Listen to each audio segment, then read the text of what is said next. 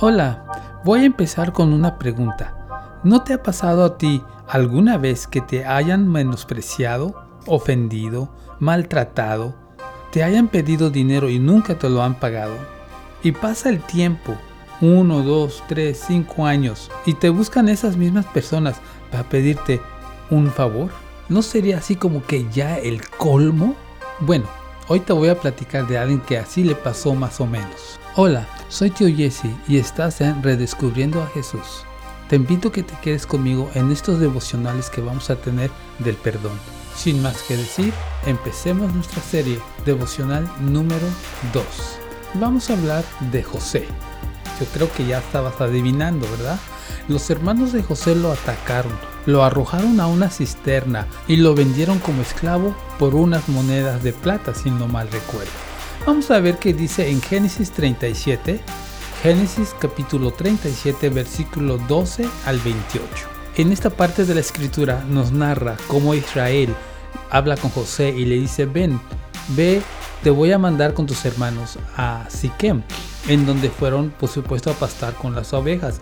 Ve, chécalos, llévale unas cosas y me dices cómo están las ovejas y me cuentas cómo está todo. Y va, va José y se encuentra una persona en el camino, le dice, ¿no has visto mis hermanos? Dice, sí, creo que escuché que iban para Dotán. Fue entonces José a buscarlos a Dotán, ahí los encontró, pero a lo lejos cuando venía, sus hermanos lo vieron y dijeron, ay, aquí viene el soñador. Van y cuando llegan lo agarran y pusieron en su mente en matarlo, en echarlo a una cisterna y todo esto. ¿Qué es lo que pasó? Que cuando lo echaron a la cisterna, resulta que no tenía agua. Pero para esto le quitaron la túnica de colores que su mamá le hizo, que su papá le regaló, pues porque era de repente el consentido de él, ¿verdad? Y pues metieron a, José en la, cisterna y ahí ellos mientras se pusieron a comer, levantan sus ojos y ven a lo lejos que venían una caravana, eran unos medianitas y eran los que se encargaban de, eran mercaderes los que vendían y compraban cosas y bueno, dijeron pues vamos a vender a José, así nos, nos beneficiamos 20 piezas de plata. Y bueno, José fue llevado a Egipto como esclavo. Mi pregunta es, ¿qué hizo este muchacho para recibir ese tipo de trato? ¿Contarle a sus hermanos los sueños que tuvo? Era un joven, tenía curiosidad también por saber de qué se trataba porque ni él mismo sabía de qué se trataban esos sueños.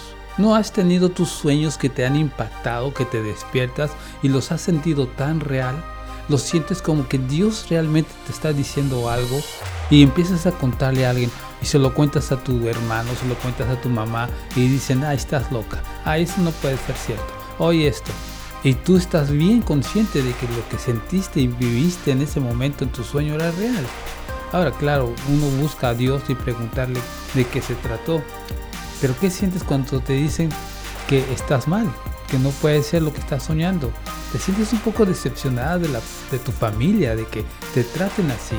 ¿Sí o no? Yo creo que así también se sentía un poquito este José. Y todo esto lo que hicieron sus hermanos lo separó de su padre que amaba tanto por más de 20 años.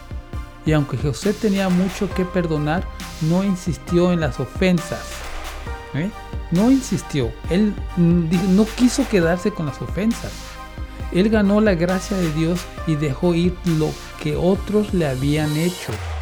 Su respuesta es un modelo saludable para nosotros cuando hemos sido heridos o hemos pecado contra nosotros. Recuerda una cosa, si tienes algo con tu hermano, dice la Biblia, deja tu ofrenda, deja lo que estás haciendo, deja de, darle alabanzas a Dios, ponte a cuentas con tu hermano pídele perdón, perdónalo y entonces lleva tu ofrenda a Dios. La pregunta del año. ¿Cuántas veces debes de perdonar a tu hermano?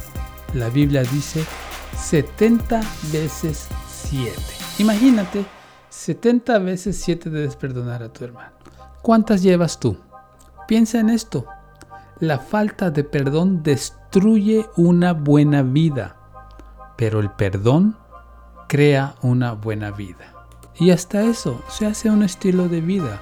Cuando lo empiezas a practicar, no digo que no, que no duela, pero cuando lo empiezas a practicar, ya nomás cuando llegan a ofenderte, se te hace un poquito menos difícil perdonar y seguir amando a tu hermano.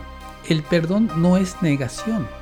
Necesitamos nombrar el pecado contra nosotros para perdonarlo, como lo hizo José en Génesis capítulo 45 versículos 4 y 5. Vamos a ver qué dice Génesis 45 4 al 5. Entonces dijo José a sus hermanos, acercaos ahora a mí. Y ellos se acercaron, y él dijo, yo soy José, vuestro hermano, el que vendiste para Egipto. Aquí está mencionando el pecado, el que vendiste para Egipto.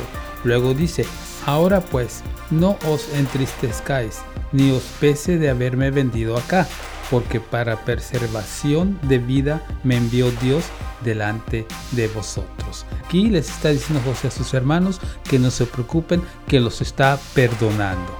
Ahora veamos lo que dice Génesis 50, 20. Génesis 50, 20 dice 50, 20.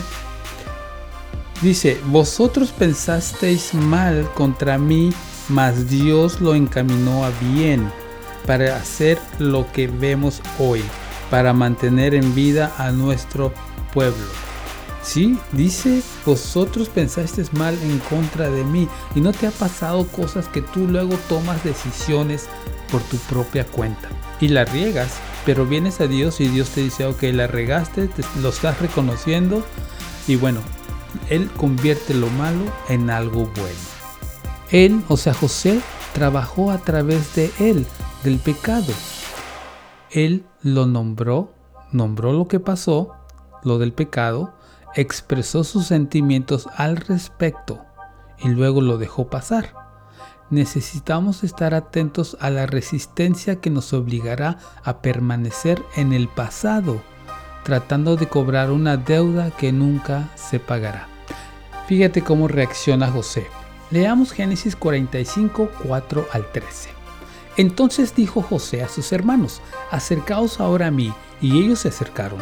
Y él le dijo, yo soy José, vuestro hermano, el que vendisteis para Egipto. Ahora pues, no entristezcáis, ni os pese de haberme vendido acá, porque para preservación de vida me envió Dios delante de vosotros, pues ya ha habido dos años de hambre en medio de la tierra, y aún quedan cinco años de los cuales ni habrá arada ni ciega y Dios me envió delante de vosotros para preservaros posteridad sobre la tierra y para daros vida por medio de gran liberación. Así pues, no me enviasteis acá vosotros, sino Dios, que me ha puesto por padre de Faraón y por señor de toda su casa y por gobernador en toda la tierra de Egipto.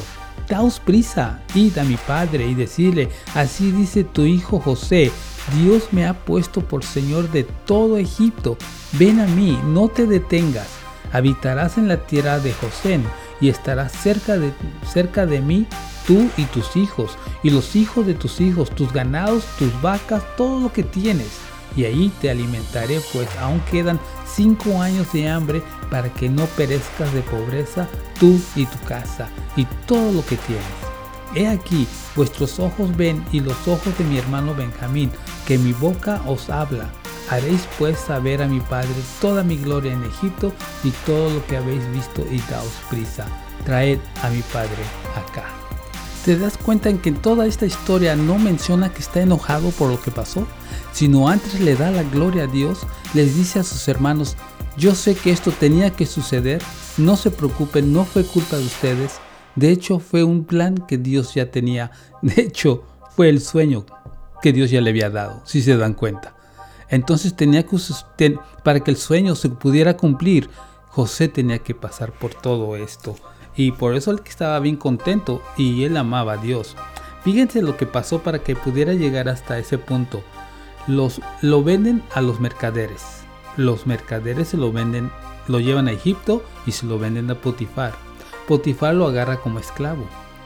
Eh, como esclavo se da cuenta que él sabe leer, sabe escribir números, sabe hacer cuentas y lo pone como, como contador, vamos.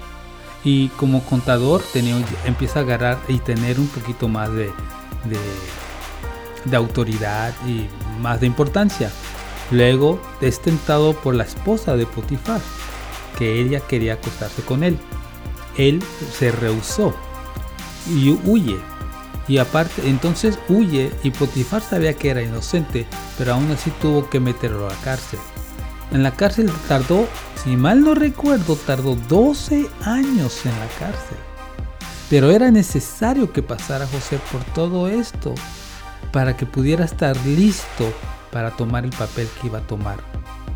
Dice que lo meten a la cárcel y aparte de ahí siguen los sueños. Y por los sueños es que sale de la cárcel y le dan el puesto que tiene y que lo hacen bien grande. ¿Te das cuenta? A veces pensamos que lo que estamos sufriendo es por algo que, ay Señor, ¿yo qué hice para merecer esto? Pero si no pasaran las cosas, entonces no nos daríamos cuenta de lo que somos capaces.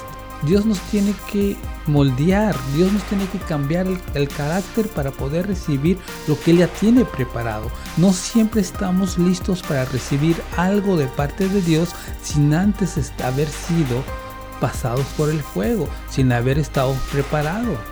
Y a final de cuentas de todo lo que le hicieron y pasó José con sus hermanos y todo lo que pasó, a la fin de cuentas los perdonó y sí les ayudó.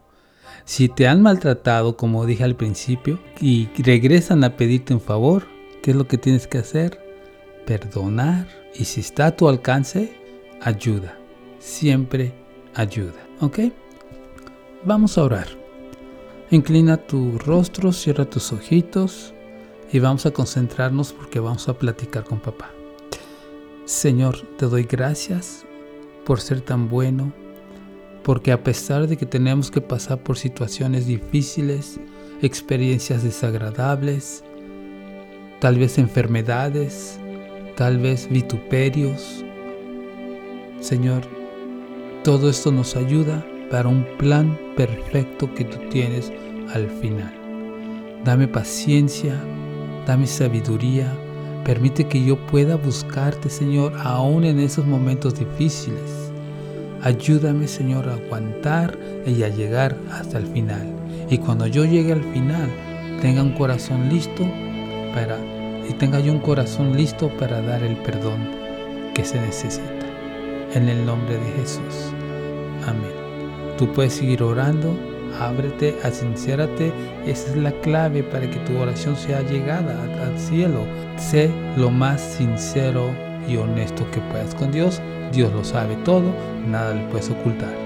Sé sincero y dile, exprésale tu corazón, exprésale tu corazón y te vas a dar cuenta lo maravilloso que es Dios y todos los milagros van a empezar a verse muy palpables. ¿Ok? Bendiciones y hasta mañana.